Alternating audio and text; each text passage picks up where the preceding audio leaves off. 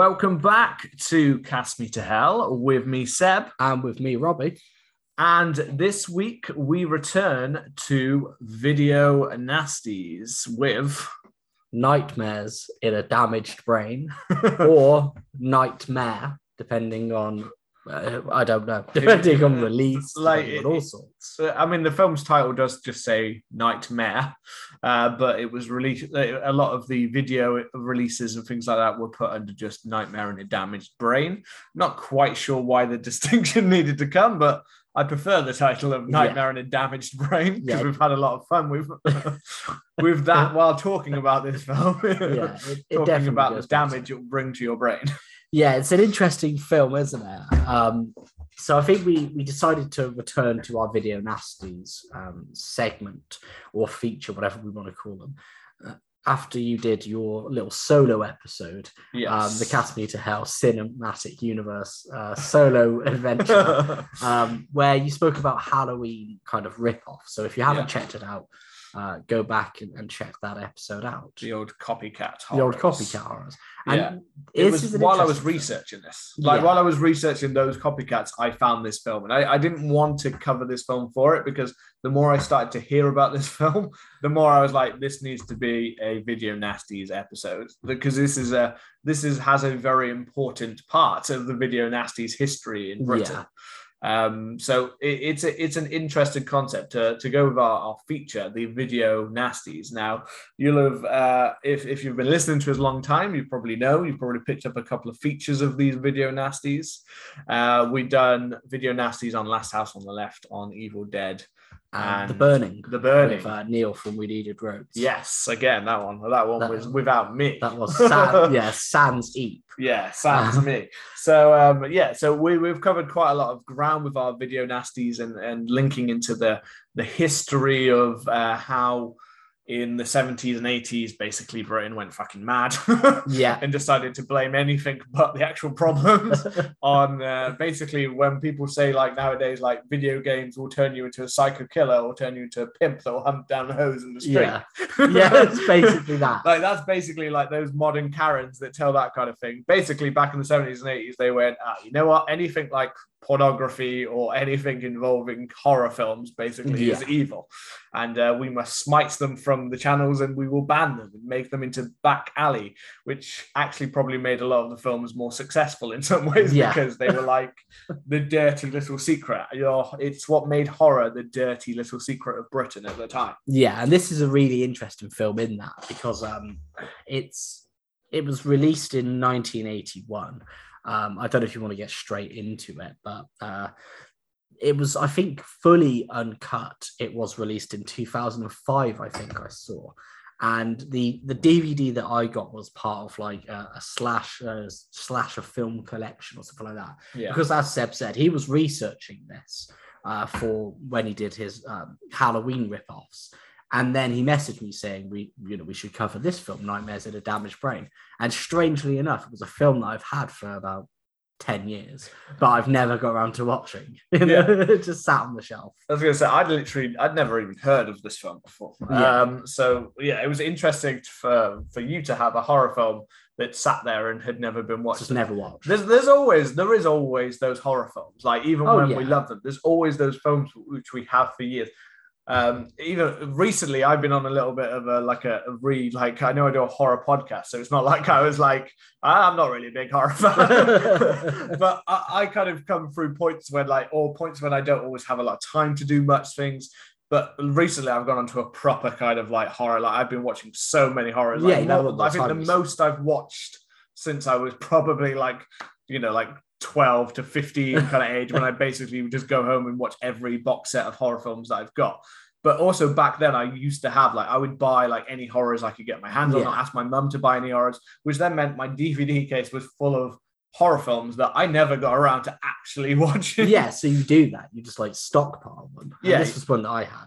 yeah, it, it just is. So the, all of those kind of films, and yeah, that's my little thing at the moment is was going back to watch the films that I had never gotten to see Yeah. before. Like I don't know, you, you've probably got some that you were like, ah, I've heard of this film so many times, but I've never actually watched it, kind of thing. Like mine was Don't Look Now, which I had on my DVD set for years.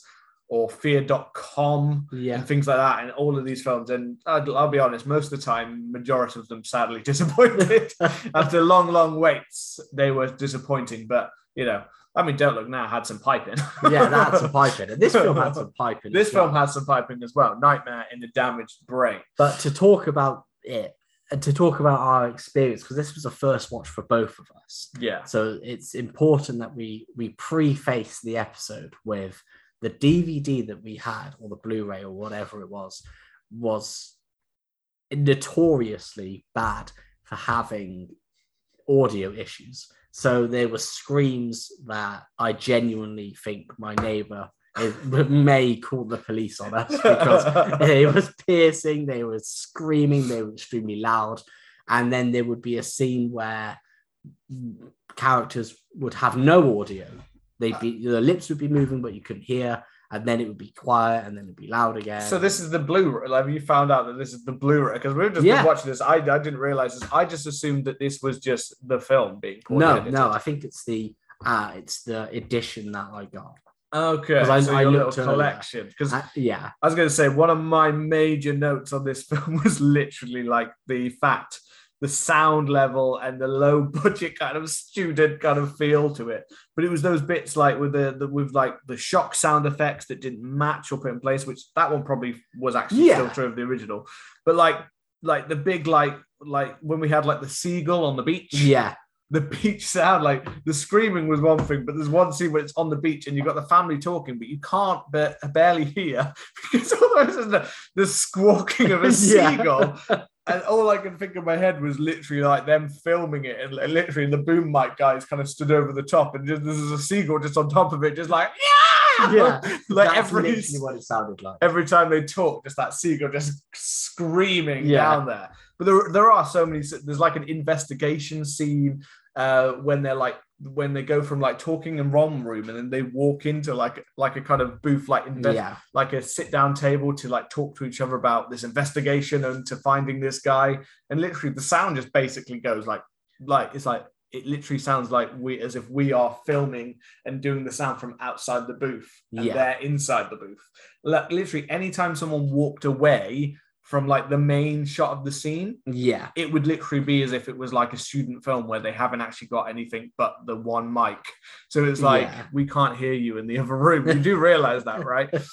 oh, the the including the um when when uh when George our, our kind of killer character calls people. I don't know. I now this re- legitimately makes me interested now as to whether can you clearly like whether you would have been able to clearly hear what he said because it just No. sounded like sexual mumbles, but mumbles like Yeah. he was just mumbling down the phone to it. It literally kind of sounded like as if we're like we're talking now and we get a phone call and it's just some guy like Uh, I'm gonna, I'm gonna touch your legs. Uh, I'm gonna feel your ass. Yeah, literally Like, like it was literally like I heard the occasional word yeah. of mumbling coming through the phone.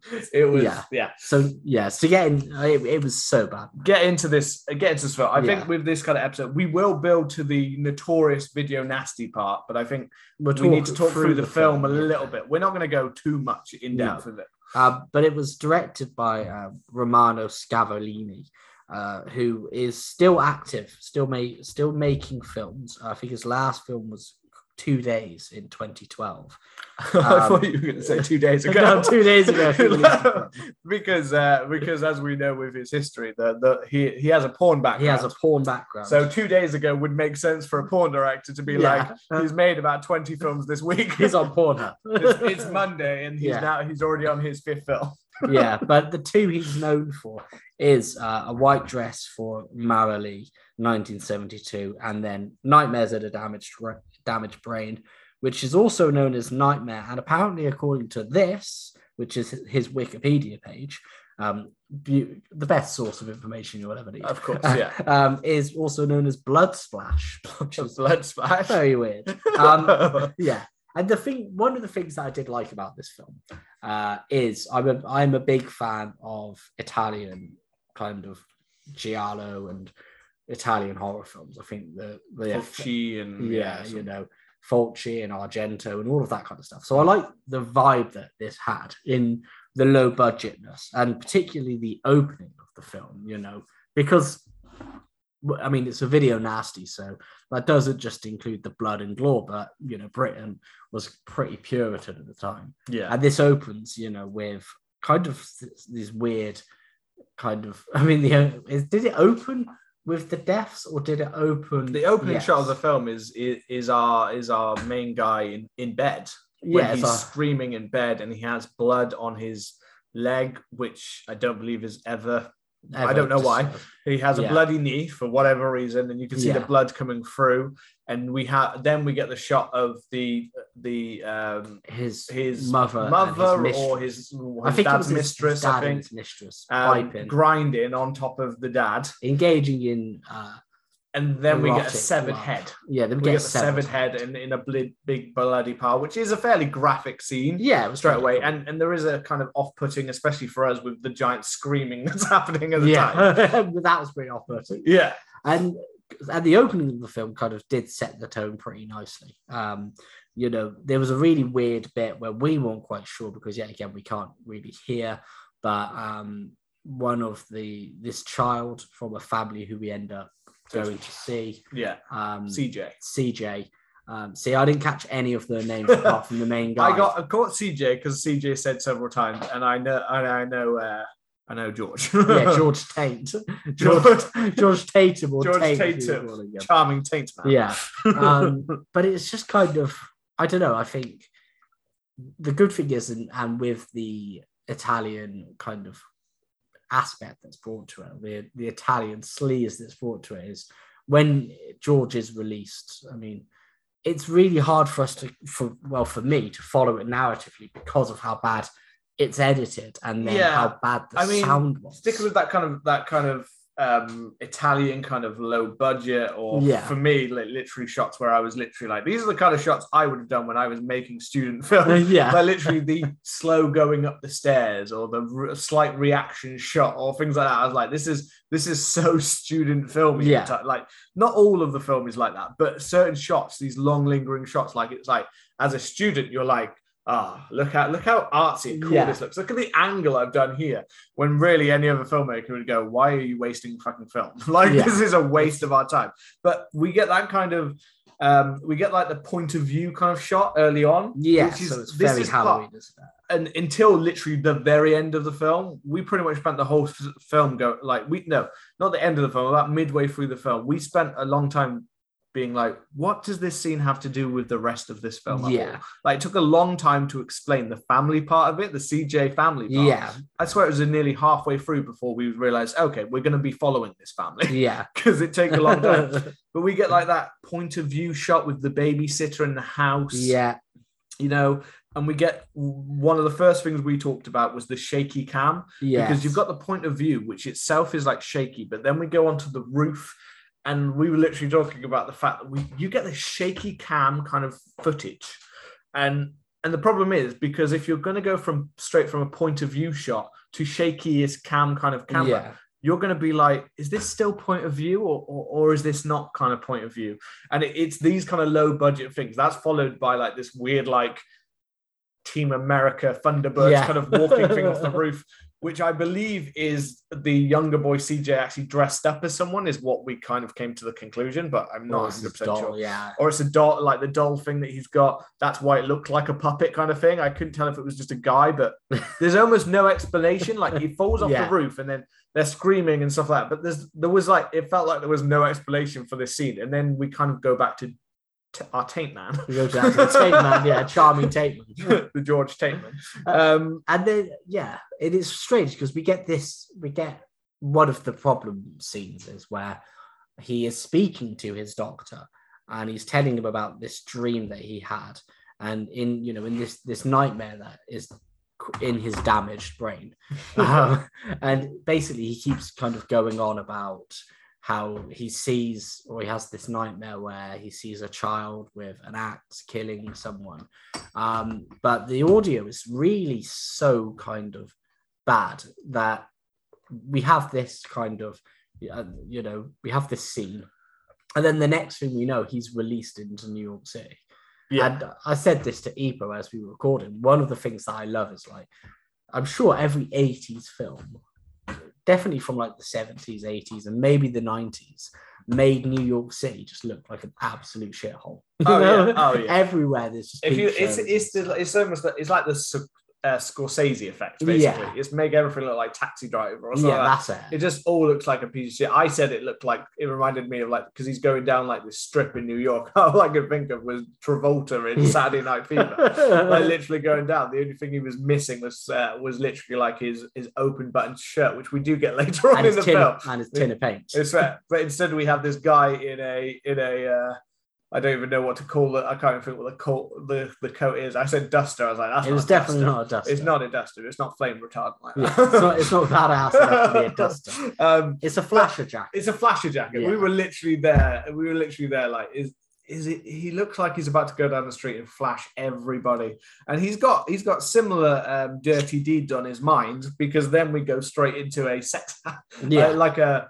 I don't know what would you call it, like a peekaboo show kind Yeah. of thing, like kind of place. Like it, it, reminded me very much of like an Amsterdam kind of thing. yeah. it's like it's like a peep show. You know, he Yeah. goes in there and he's watching like you know, he's watching women dance. I'm sure it was at this point out. when it was like the tits were flashing. That The Rob- tits were flashing, Rob. Rob came to the conclusion of uh, this dude's like Dane DeHaan. yeah, he looked like Dane DeHaan. Um, and then you know we got these titties flashing, and it this bit feels like real scummy.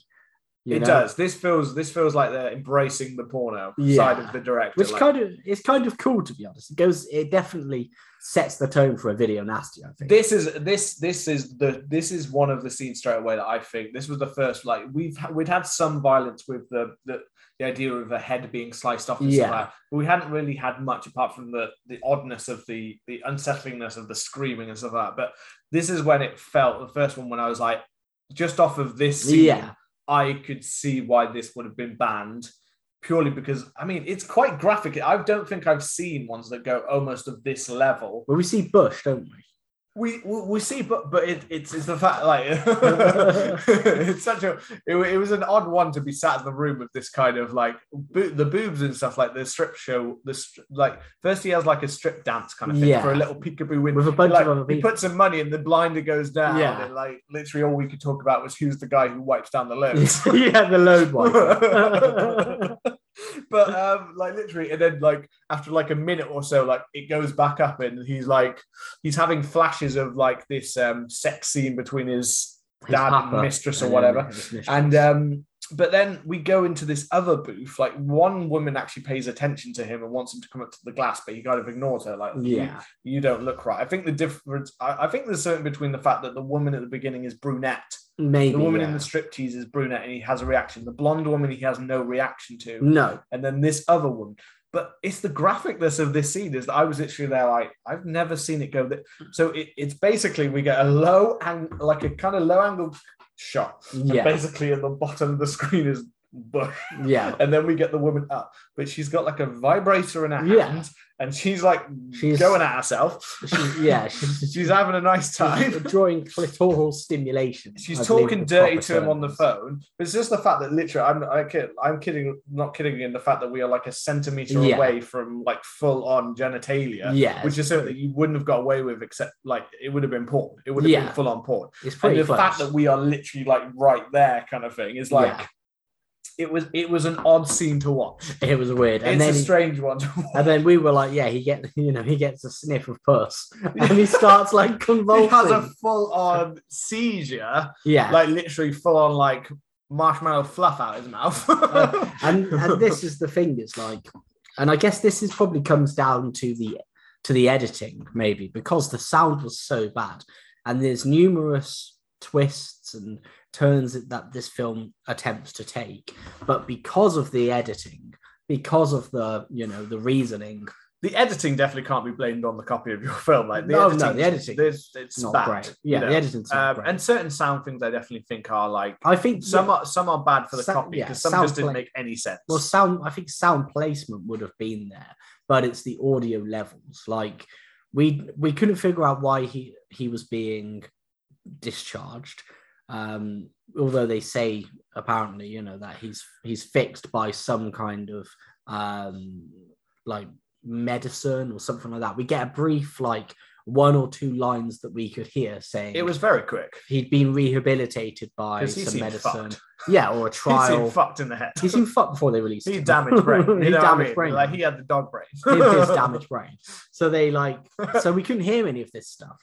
And then the reason why it was kind of Halloween ripoff is that um, he leaves his kind of, you know, he he is discharged from the unit or where, or the treatment that he's in, and then he returns home to kill his Return his home, yeah, family. the night he came home. Yeah, the night he Or came the home. five or six days it takes to get home. Yeah. So- which is what this film well, is. he like, dri- yeah he drives from New York day one, down day, to Florida, day two, the fourth day, the Yeah. final day.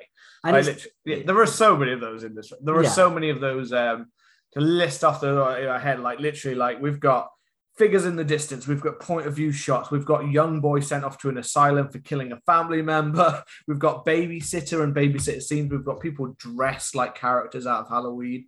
We've got a scene where we get someone who's uh, the babysitter thinks the masked person is someone else. yeah, Very classic. sheet kind of style it yeah, and ends up getting herself killed for that.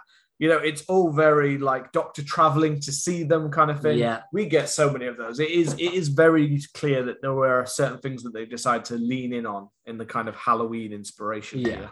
But, those, yeah, you're, you're right with those kind of. It's it's very bizarre. A lot of like the stuff. I think there is a point like so. Before we get to like the first kill, there is a kind of thing of in my head where I was like, so far he doesn't seem like he's he seems like he's a weird guy. But Yeah. He doesn't seem like he's a killer. Doesn't it feels like I, I was almost expecting it to be? Is there someone else who's the killer? Was Yeah. that scene at the beginning where we didn't realize about the puppet guy? Yeah. Uh, was that actually the guy who's the and we're now following the guy that's not? But we know he has schizophrenia, so you know it would come out Yeah. kind of thing.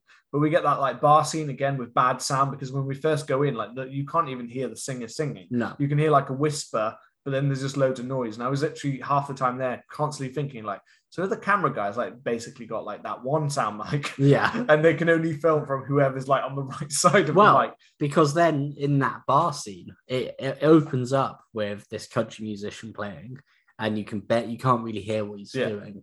And then it goes to a shot of the bar, people there, and you can't really hear anything.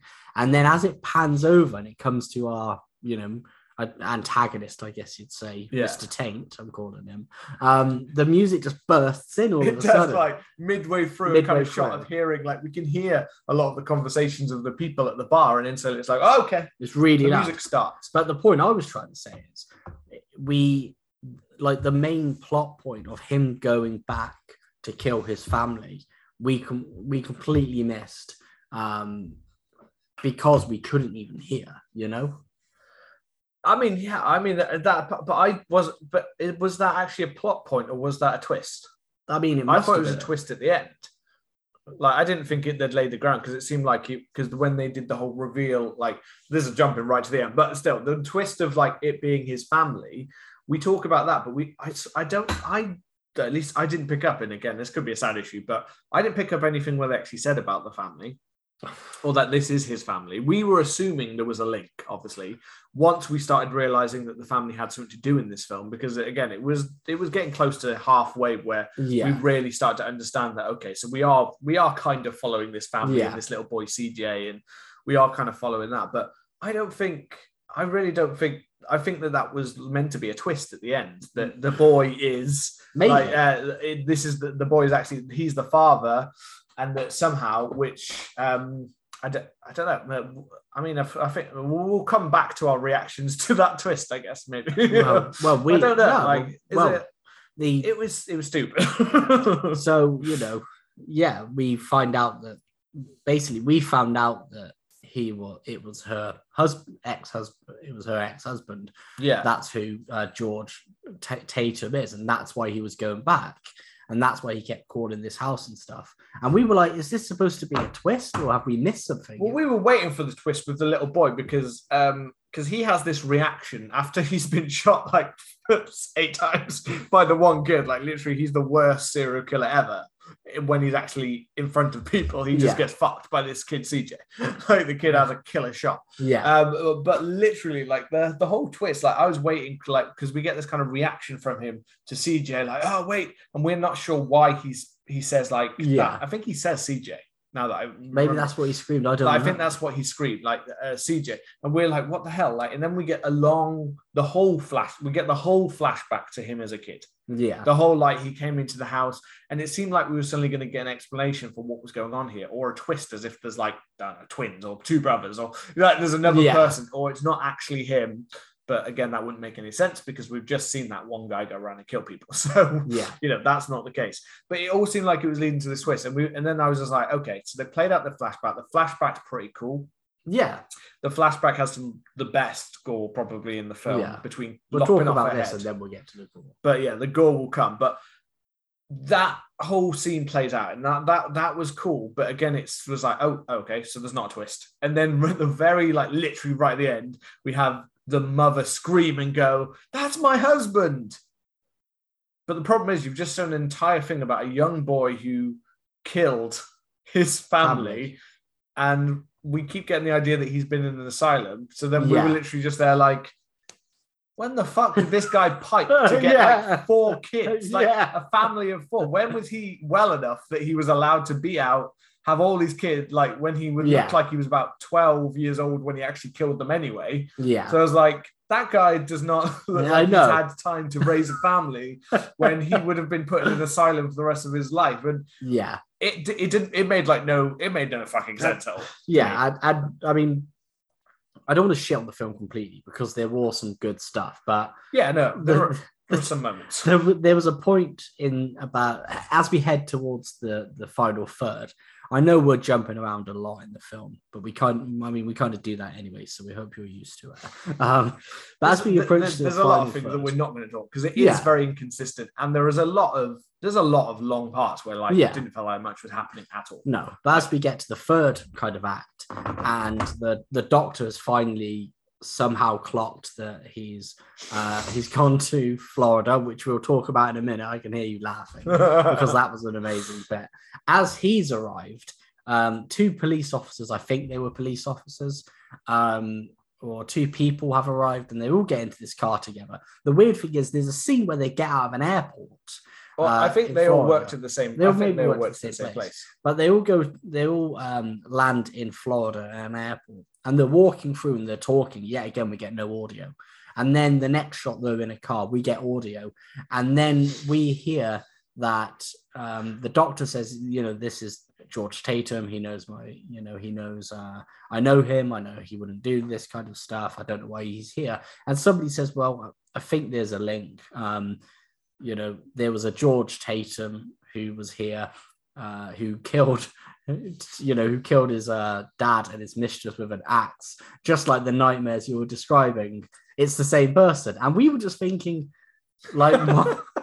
so did this guy like not know? Like he's here to all of these nightmares, but how the fuck is there not a record on the system Yes. Of how the fuck has this guy not known that he killed them? Because it's like you're his psychiatrist or whatever. you- Yeah, How would you not know? It would be on his records. yeah, This, this film has a very loose idea. I don't think anyone actually knows how the police or any of this any of these systems work. I mean, you've got no, I think the guy, the guy you said, I think was actually the guy that was helping with the computer earlier. I'm Yeah. going to mention that in a second. And this Garth Marenghi looking fucker with a cigar, who yeah, is just, who is just literally just chomping at the bit the whole film. And I'm pretty sure, isn't he just guy with cigar? I think, yeah, he's just he's just guy with cigar. He's not, I think he's. Um, again, so that's one good scene where it proves that the kind of the lack of consistency, but the lack of actually clear thinking in this film. yeah, But we got uh, uh, while we're on to that bit, we've got to talk about that computer scene because that just had us laughing.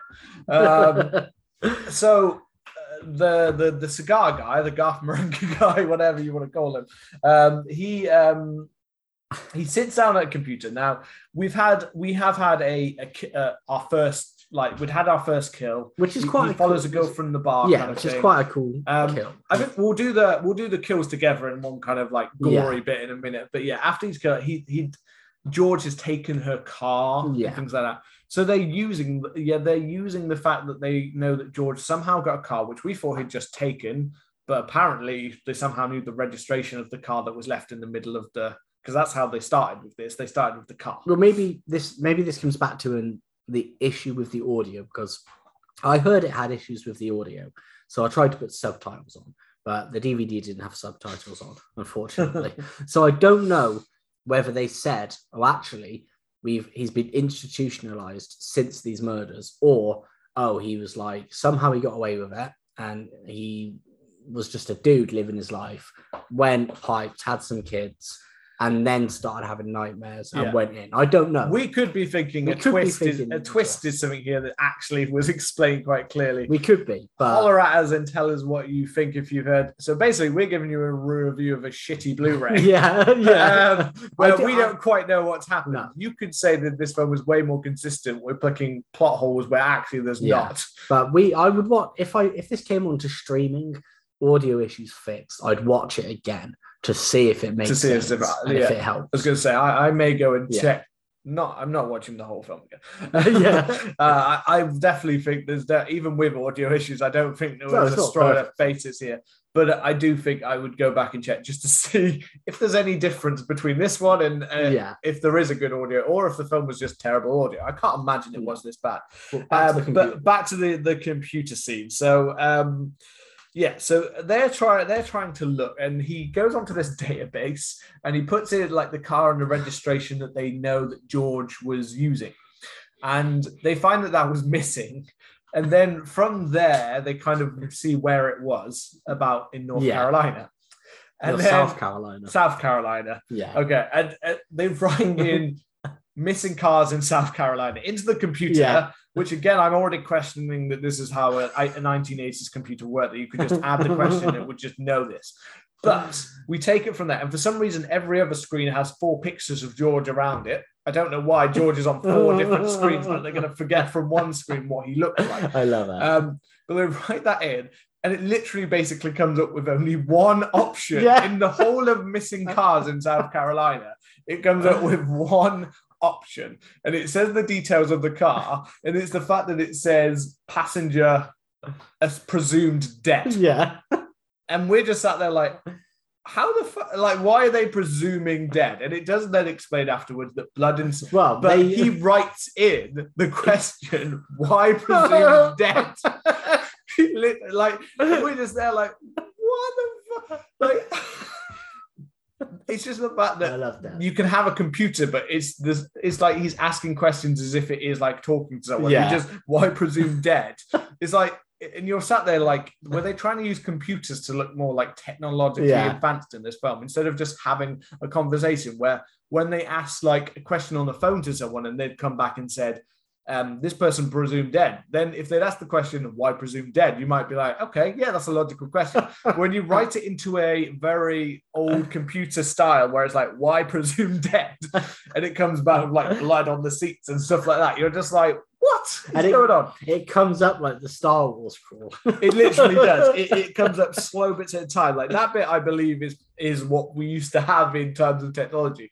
But I was just there, like I don't think the technology was there in 1980 to give you this kind of AI style feedback. Why presume dead? It was, Why presume dead? it was awesome, man. yeah, um, it literally, yeah, it was just.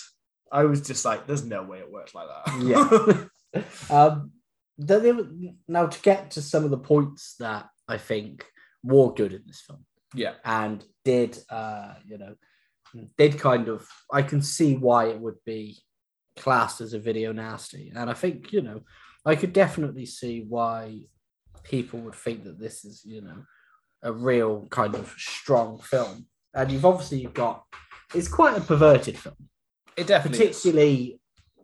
Not so much in the in the kind of middle act, but during the opening act where we're in kind of taxi driver Scorsese, New York City, um, you know, and we we see Bush and we see tits and we see stuff like that. And then, you know, we get there are a couple of like, you know, piping scenes throughout. Um, of, you know, we we see an we see an ass. We don't see the ass going up and down. We did we did confirm that this guy's technique is to rock the boat side to side. It's to side to side. he's rocking the boat.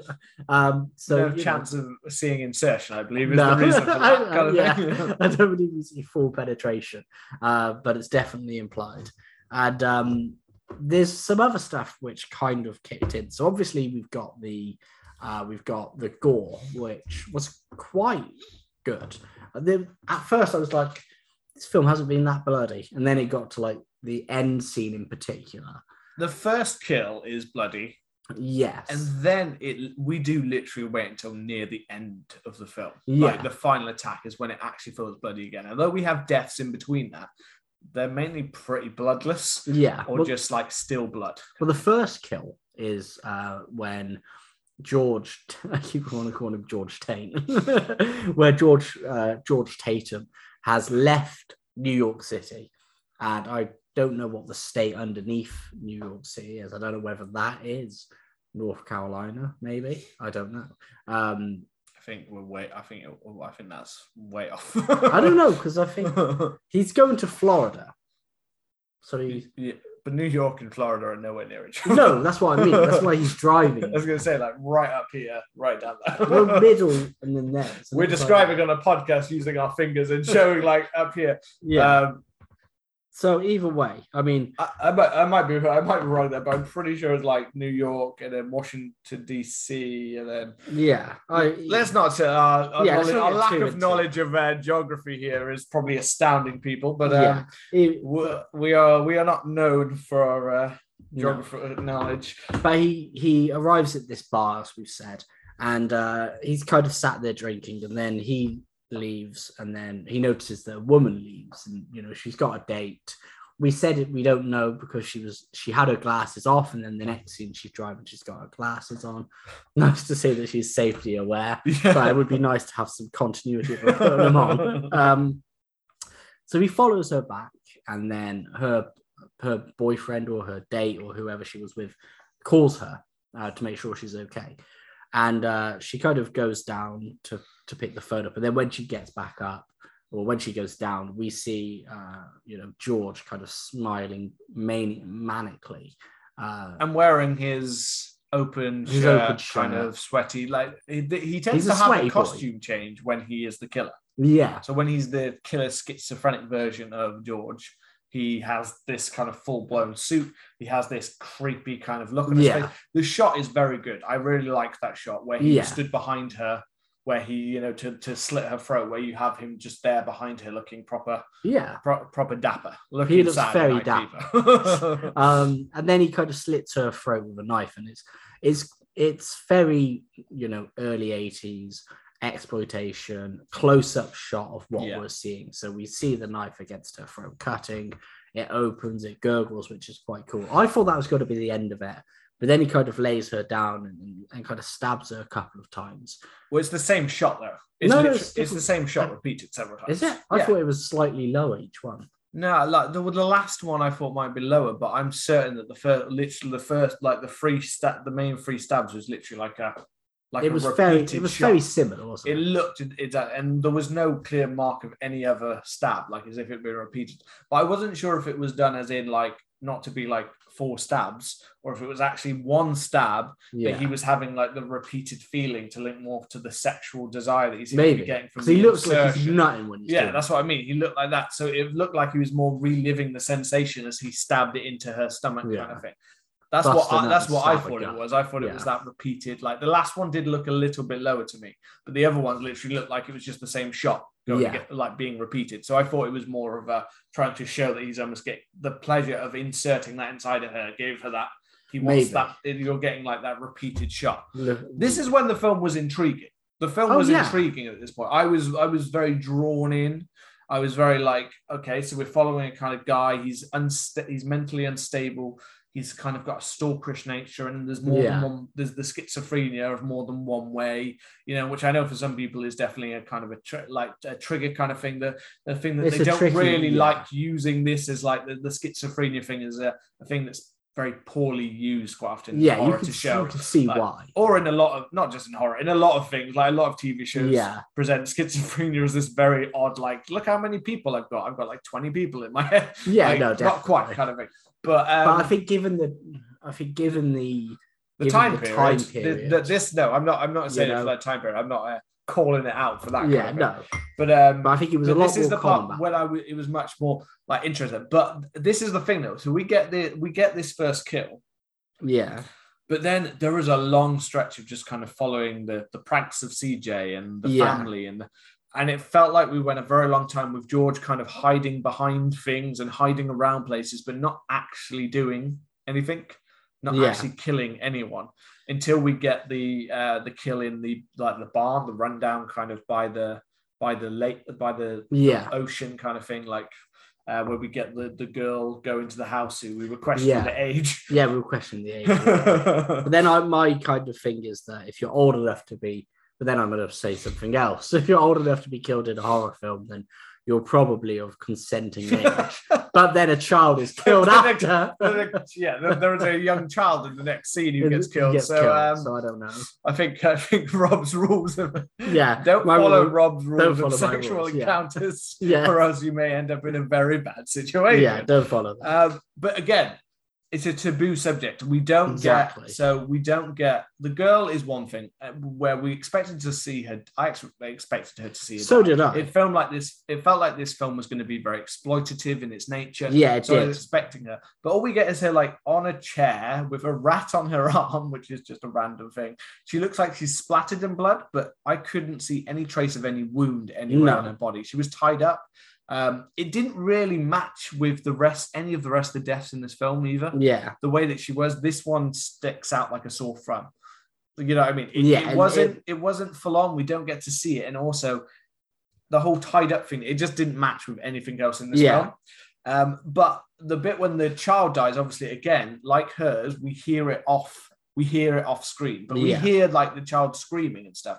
So again, that is another very taboo kind of. You get why a Yeah. video nasties when a lot of it was saying the the effects it could have on children, and anything that was going to have a because to have a death of a child in the 1980s, it's not pretty common. taboo, man. No, Not even common. now it's not as common. It's not as common now, but it's definitely in the you know the the mid 2000s stuff when we've embraced the occasional Yeah, off the kiddie kind of thing with like the Exorcist, the beginning. I remember to have a quite vicious, like kid Yeah. dies quite viciously in that, and obviously it has quite vicious. We've had them, but they're rare. They're still rare. they're still shocking. But back then, I don't remember seeing it very often at all. Like I don't No. remember seeing many early of those horror films where I feel like that was always considered like, don't you don't kill children. You know what I mean? Like Yeah. even pets were like you could kill dogs, but like they shouldn't be on screen. Or Yeah. kid like this isn't on screen, but you still hear the child screaming and stuff like that at one point, like a little bit kind of thing. And maybe if the sound was better, maybe it would have made it more clearly. But Um, but yeah, that is so that is I could definitely see why that would be a banning kind of content for it yeah. and then the gore that follows. so I mean, we then get uh, it kind of goes a little bit later where one of the kind of women comes back to babysit, and then she get you know she's having a bit of pipe, which is the the the rock the boat as we mentioned, and then as he's kind of, as as her kind of boyfriend is trying to find his way through the dark room, he's garroted with um kind of barbed wire, which Yeah. is a fucking it's a brutal way to die, I reckon. It is. you know. yeah, is it? ju- Does he just get the the? He just gets the garrote. It is this Because- there's no extra no. part to it, is there? No? because we get the you know we get the garage and then she uh her her the She the gets pretty violent. Like hers is probably Yeah. mo- like one of the most violent, I think, apart But this- from but- the end. but it's it's the very weird bit of this film is that once George gets to the house, um, which obviously maybe you're supposed to be aware that it's his, you know, it's his wife and it's his kids. I don't know. The But- line at the end makes me feel like it wasn't though. That was the only thing. Like the fact Yeah. that she's so like shocked and it kind of plays up the music. It, it definitely played it like it was. Like, oh, it is. Yeah. It's his family. But um, he, you know, CJ throughout the film had been using this kind of weird, like puppet to kind of spook It's, people. like a Zoltan kind of It's thing. like it had Zoltan, glowing yeah. eyes at one point, and we think it's the one that we think it was the one that came off the roof. and yeah, There's a scene where he scares the babysitter with it yeah, prior in the film.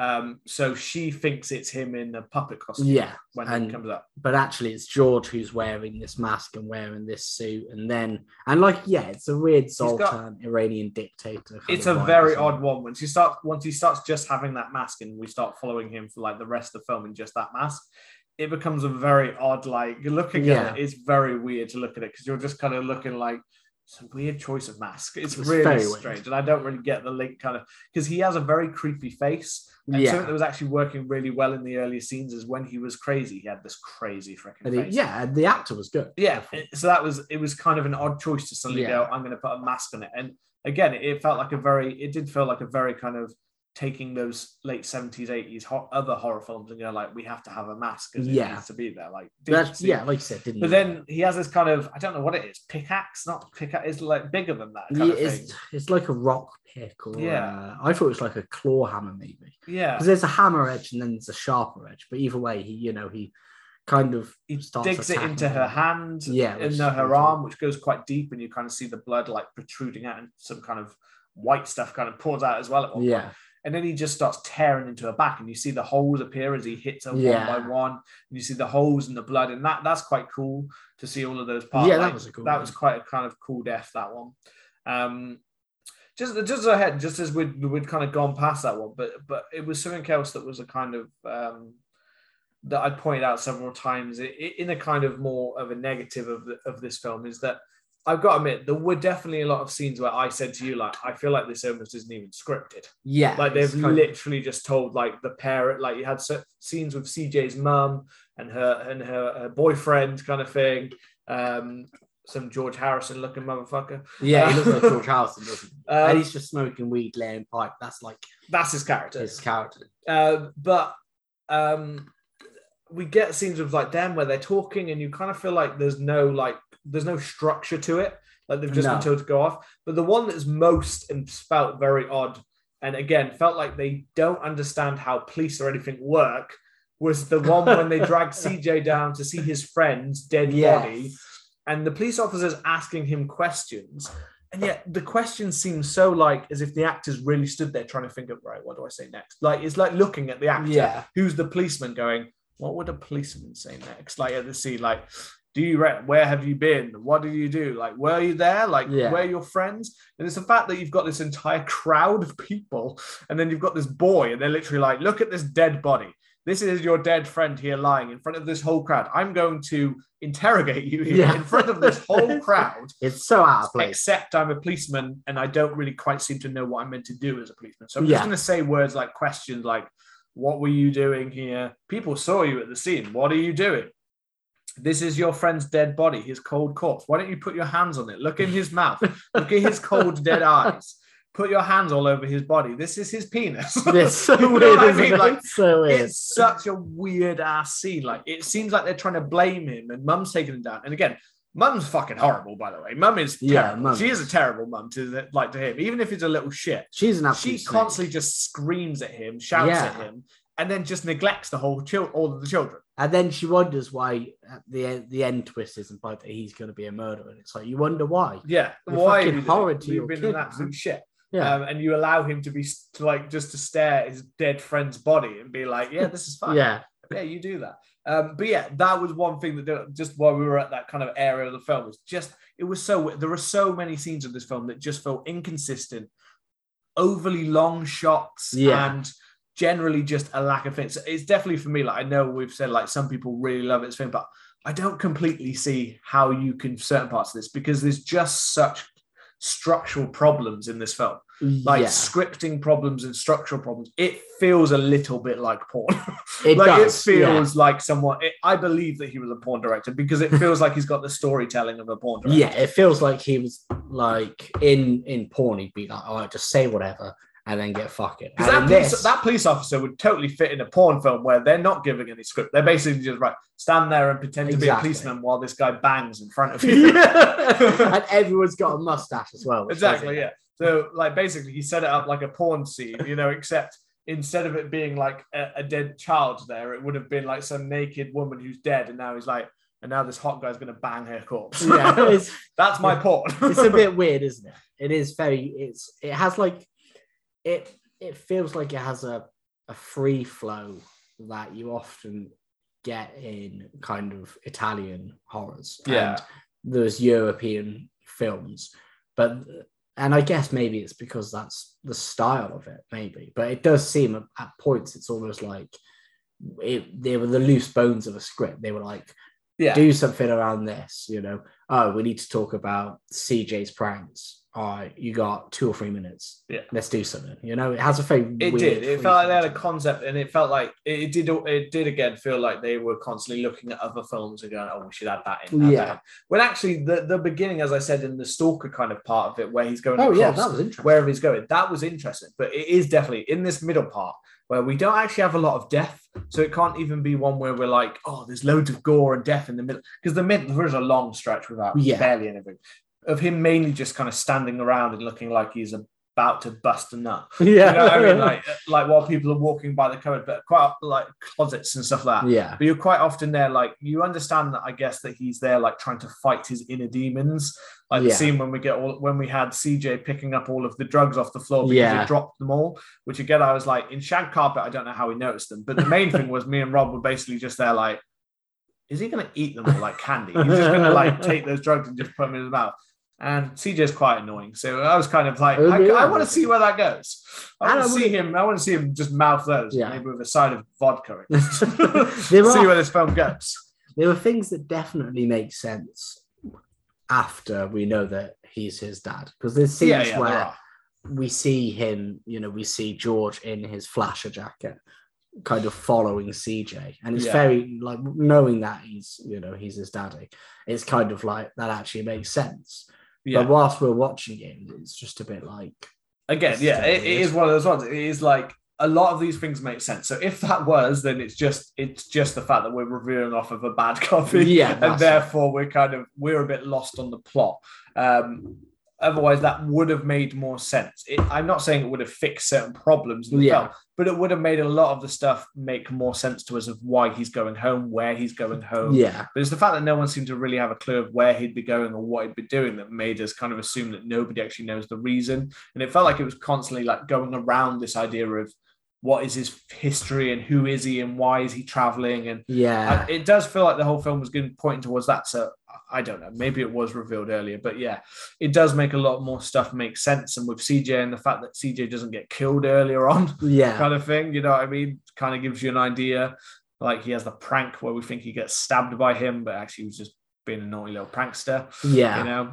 Um, uh, But, But- but I mean, just to jump to the end, I guess. I think yeah, jump Yeah. Uh, because we were talking about the deaths and the gore, and that's why I was saying like a lot of them are towards the end. We've kind of already started the end with the Yeah. babysitter. Um, But but we, after we, the we've babysitter. kind of talked. We've kind of talked about a bit about the. But what about that? Like the flash, the the, the going around the house is one thing, but yeah, well, there was just a weird. It was kind of quite strange with the guns and the shooting. But what about the flashback? Kind Well, part? it starts with the chasing around the house. Yeah. So, you know, we see George kind of wearing this, you know, Iranian dictator mask and this weird suit, and he's chasing CJ. And then, you know, CJ just, you know, runs upstairs and finds a revolver. And as um as George is trying to break the door down, and he's saying, "You don't understand, you don't understand," um, he just starts unloading into him. I thought he was going to, you know, he gets him with six shots. I thought we were going to get, I shot him six times, Yeah. you know, like Loomis, but we didn't. Um, he keeps getting back. He, he keeps going. Like, Well- he keeps going, but the boy's got a good shot. He gets him in the gut, like almost the same area of the gut, like Yeah. several times. and then, you know, the final is that, you know, when he goes, he he goes and he grabs a shotgun and he blasts him in the stomach and he and he kind of blasts him in the leg or the lower stomach. And we see like a decent hole being blown into into George. And then as George kind of falls down the stairs, dies, we see the flashback, which you know, I don't I don't know if the flashback's supposed to be a twist. I don't know. it's very clear that this nightmare that George is having is something that he's done. Yeah, Um, so we get this, you know, flashback, but we see it all play out where George comes home in his little like white, strange, like white With his little cotton outfit. I don't know where tie. the fuck he's coming from as a Oh, child. mate, What yeah. a little place to go to his little barbershop quartet. Yeah. he was so weird. And then he, you know, he he hears the sound of love making. He goes upstairs. He sees his, his dad tied up uh, with a with a gimp mask on, and it, and you know, on the job with his mistress. Who's giving him? Who's giving him some He's slaps? giving him some slaps, bloody yeah. slaps. Um, we, uh, don't get me wrong, man. If I walked in and I saw my dad in a gimp mask tied to a bed, I yeah, I'd be freaked out. But I don't think I'd go and I'd get an axe. Yeah, there's And like a I- long stroll yeah. down all the way. It is. It's a long yeah. stroll down, and then he gets um, he gets an axe. He decapitates a woman in two fell swoops, which Yeah. is pretty fucking. pretty bang. That's pretty. Yeah. To fair, the costume looked pretty cool when he's got the blood covering, Yeah. like, splattered on him. Like, well, it's this weird, bit is costume, it very cool. bloody. Yeah. Yeah. Once we see we see the decapitation, we see the head roll off, um, and we see you know, there's a good close up shot of the the head with the blood pumping Yeah. and kind of moving. Looks beautiful. And there's blood everywhere, and then he kind of gets up on the bed and he just you know He goes one for daddy. swing down into daddy's face, which is another great kind of uh, great kill. And then as he pulls it out, It's a of it- bubbling it's a very Friday the Thirteenth um, and Savini that we'll come to it. yeah it's very and it is you know it's very good um, and there's a lot of blood there and before the the last third act i was like oh it wasn't actually really that bloody Yeah. but then you know seeing this scene here was made up for most this of scene that. made up for it because like it's the fact that you get the, the you get a shot where it goes into his face yeah then you get like a still shot of it actually on In his the face, face. where it, they've kind of added it to the actual person yeah um but then you get this kind of bubbling gurgling when he blood pulls the splat- yeah when he pulled the axe out Yeah. and then you see the blood coming out which is really good Yeah. um and then we get the reveal you know when the police have george's body outside we then get the reveal that you know she shouts it's my husband and then it cuts to cj in the in the car and he looks at the camera and he gives a little cheeky wink He looks like a little devilish Looks boy. like like, we devilish see well we see his father and then we see him Yeah. in this kind of his father looking in the mirror and that kind of yeah yeah and I- it, and because of the volume, because of the how bad the sound editing was, when she said, "It's my husband," we both went, "What?" yeah Because I was, how's he gonna? where the How's he fuck found has time this come from Yeah. yeah Okay. Um. So yeah, again, maybe if I go back and I find a copy on streaming that has fixed audio issues, yeah it might explain it, and I might enjoy the film because the sound level and stuff it definitely again gave us that idea that that was like a twist and because Yeah. it also makes sense like again the twist because that's why he's got the mask on purely to hide his face because his son would recognize who he was if he didn't have the mask on yeah. so, again like we know what so we know why the mask was on a terrible choice of mask as is yes. um, but we know why the mask was on. But again it like, i don't know. It just it, it did it just more, more, felt like uh ah we just need to add a twist here. Like kind of Yeah. thing. We need to add it in if that was the case. Um, um but yeah so like the special effects include like improve and the, the gore. Like the film itself is you know it's fine it has some kind of good gory bits but again we're we're here to talk about the video nasties and the kind Yeah. of the interesting part of the background and i think before we delve into that while we're on the gore i think the the savini of it all is Yeah. it should be the first thing we kind of touch upon which is which is interesting because whilst I was also researching into the uh, into the DVDs and just the kind of a, bit, a little bit of the background, they mentioned that um, like Tom Savini was basically uh, we saw the original trailer that was Yeah. on the DVD. you can and it- find that on youtube you i've find watched it yeah and one of the main marketing points is um, it literally it shows some of the some of the film and then it says something to from the minds that brought you dawn of the dead or it says from the you know from the yeah from the from the man who brought you yeah Dawn of the Dead and Friday the Thirteenth. Tom effects by Tom Savini. yeah Um, But it, Which, it makes yeah. it, it makes it sound. It makes it sound It almost ma- makes it sound because that's the only person mentioned in the trailer. It literally it almost makes it sound like this is a film made by Tom by Savini. Tom Savini. Yeah. And when and looking at it, you could be tricked into thinking it was Tom. There is an asterisk Yeah. next to special effects by Tom Savini. Yeah. So they have they've thought about it, but it's the fact it's such a major part of that trailer to Yeah. sell it and also link it to Dawn of the Dead and Friday the Thirteenth. Is you you can understand why the rest of the controversy that followed this kind of would play Yeah. out. Well, I mean, Tom Savini kind of threatened to sue because he said that he wasn't involved in this at all. Um, I think Tom Savini's kind of idea or Tom Savini's side of the story was that he went uh, he went on to the kind of initial casting or he went on to the initial kind of stuff. Um, and he gave a bit of like a, a bit of consultation, basically, like if you wanted to do it, maybe you should do it this way. Uh, maybe you should light it this way, that kind of stuff. But and then he introduced um, uh, Romano Scavolini to Ed French, who I think did pretty much most of the prosthetic effects and crafted the dummies and that sort of stuff. However, there, you know, every I think so. Um, Scavolini himself kind of insisted that actually there were pictures of you on the set and that you were there and you oversaw a lot of it. Yeah, So, he tried to push that he did a lot more than Tom Savini will ever admit. There, there are even I've I because I have even said when I was researching, that, I've even seen quotes where Tom Savini basically tried to imply that he basically would never even like he was barely not even part of it at all. Like he's Yeah. not even anywhere near it. That's kind of why they had to back it up with no. Well, we have we have photo evidence of you being on set because he was Yeah. basically trying to say like he never even stepped onto the set at some point in time for Savini like to try and say like I wasn't part of that film. Oh, Yeah. that just made up completely. Like I was never because he has a like he has said several times about the fact that he like basically played almost no part at all in this film. Um, yeah, And maybe didn't he want didn't. to play part in this. Role. Yeah, well, maybe you know he he was genuinely there for like a day or two. yeah, like looking because they I think you wouldn't just sign on straight away. So he probably went, saw what they had maybe, Yeah. and then met. Uh, they probably said, "This is what I want to do," and he said, "Okay, maybe if you want to do that, you should do it this way, um, and maybe you should have this kind of lighting." I'm not interested in doing it, maybe because I think you know this same year, I think he did.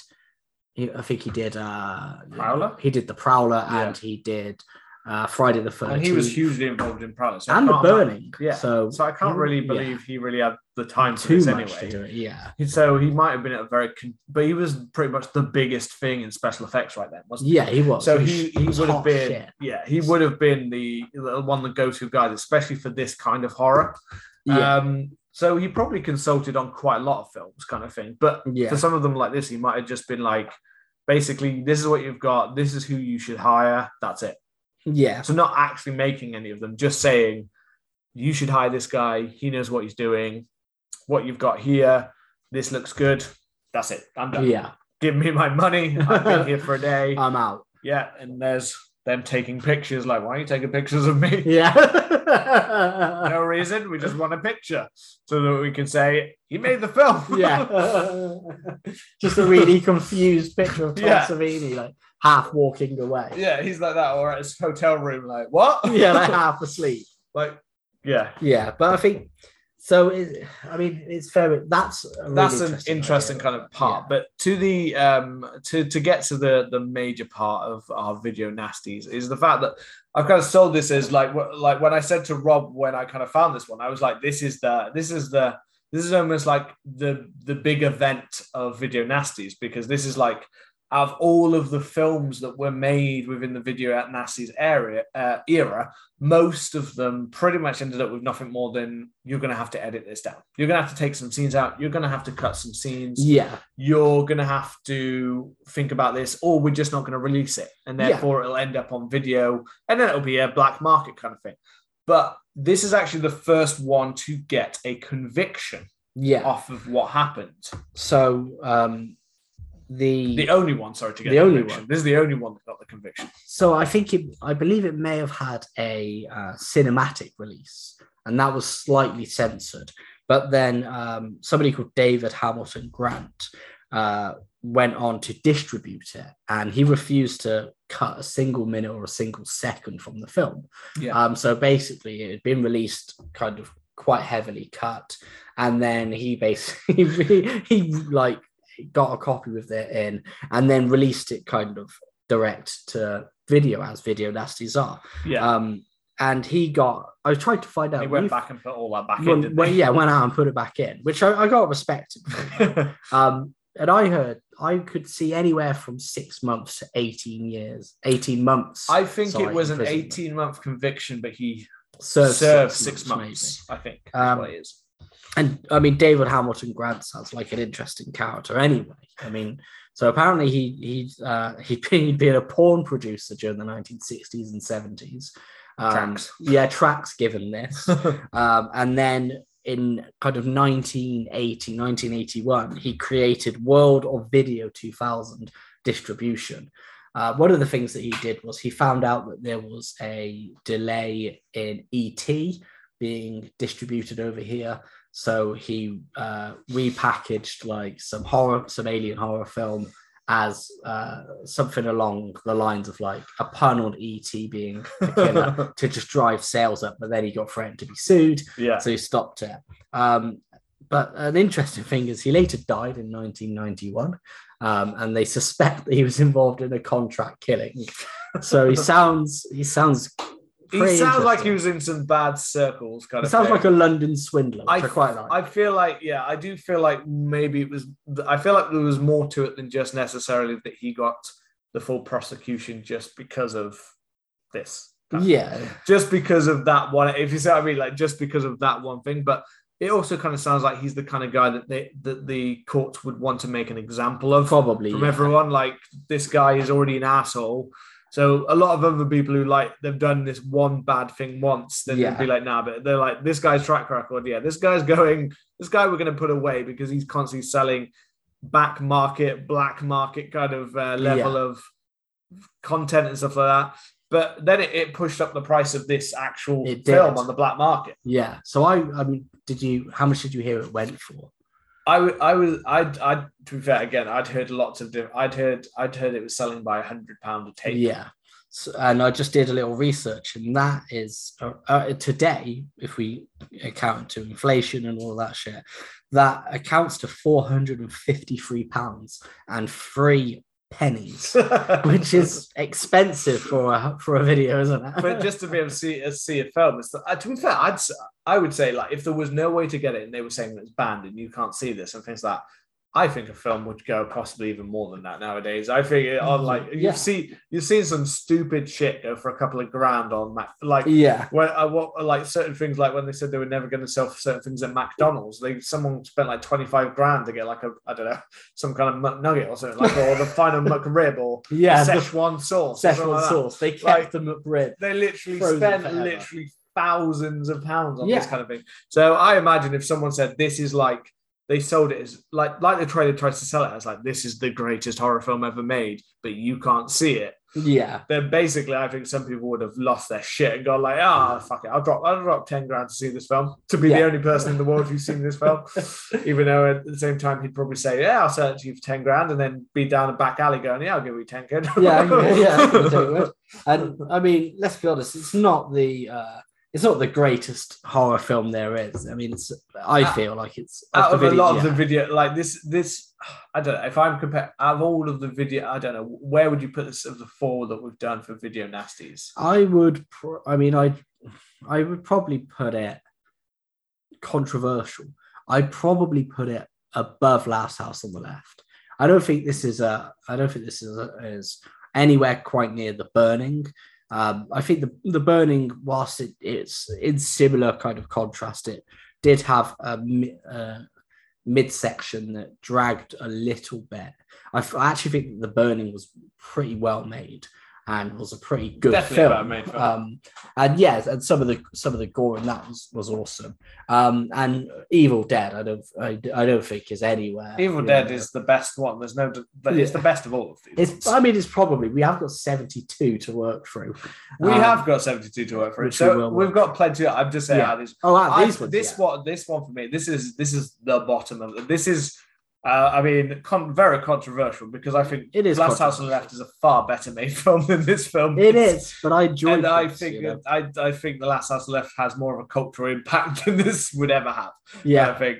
But um, yeah, out of those ones we've kind of covered so far, but this one had the biggest impact in a culture way of the fact that it's one of those first cases where which really pushed up the price Yeah. of how much they would sell films for. The the black market boomed with this film. The amount of money that they were selling it for for people to get it because they were selling it in such a way, and they Yeah. were using lies like the Tom Savini one they were using things that had like gone around the same time as like when films like The Exorcist was banned and stuff like they used all of that kind of hype in eight in in the early 80s of like the ones that had been in the late 70s that had like not been allowed to access they used all that hype to build this into you've got to go and see this one. This is exploitative. This is big. But also, this one plays into out of all of the films we've watched so far, this plays into the two things that were just banned and not available at the time: porn and horror. Yeah, and it has both. It, It's it's- got it has it has levels of both where people can watch this one to to get their their tits and ass, and also watch this one to get their gore. yeah, So it was all in one place. You know, it like there's more chance that they'd be like, oh, this is this is the one that has the tits and ass as well as the gore. yeah. It's So you'll want this one. So they'll be like, ah, between this and Evil Dead, they'd probably go and ass. I mean, yeah, you, it, this film would be easier to beat off to. you know, if I was in the mood to beat off to a film, then I, out of the four or five we've got, this would probably be the choice for the beat off film. But I don't think it is the best one, but it does have that really interesting kind of impact when we're looking at video nasties. Um, and video nasties is just a really interesting kind of part of British horror history, you know? yeah it, it's it's definitely um it's definitely interesting I, I was very drawn in by the story of this you know I, I think there is even even more that kind of builds in and there are other other of course this isn't the the peak of video nest there are other films that had impacts in different kinds of Yeah. ways but it's just the fact that this one had that conviction that prosecution Yeah. for a guy that sounded like he probably deserved more Yeah. than what he got but however long he served, it sounded like he was in some bad dealings anyway It does. to get himself, well, possibly contract Possibly contract. And if we die in mysterious instances, if you don't know where, it's because we've is, uh, revealed this information. Yeah. um, but no, uh, we hope you've enjoyed today's look at Nightmares in a Damaged Brain from 1981 and kind of a, another dip into our video nasties. They're always fun to watch for us and they're always fun to talk about. So, as always, if you could hit the subscribe button so you get the episodes as soon as they're released and leave us a lovely review, it would be really helpful. Come and let us know what you thought of Nightmares in a Damaged Brain over on Twitter and Instagram at CMTH Podcast. And we will see you next week. Bye bye.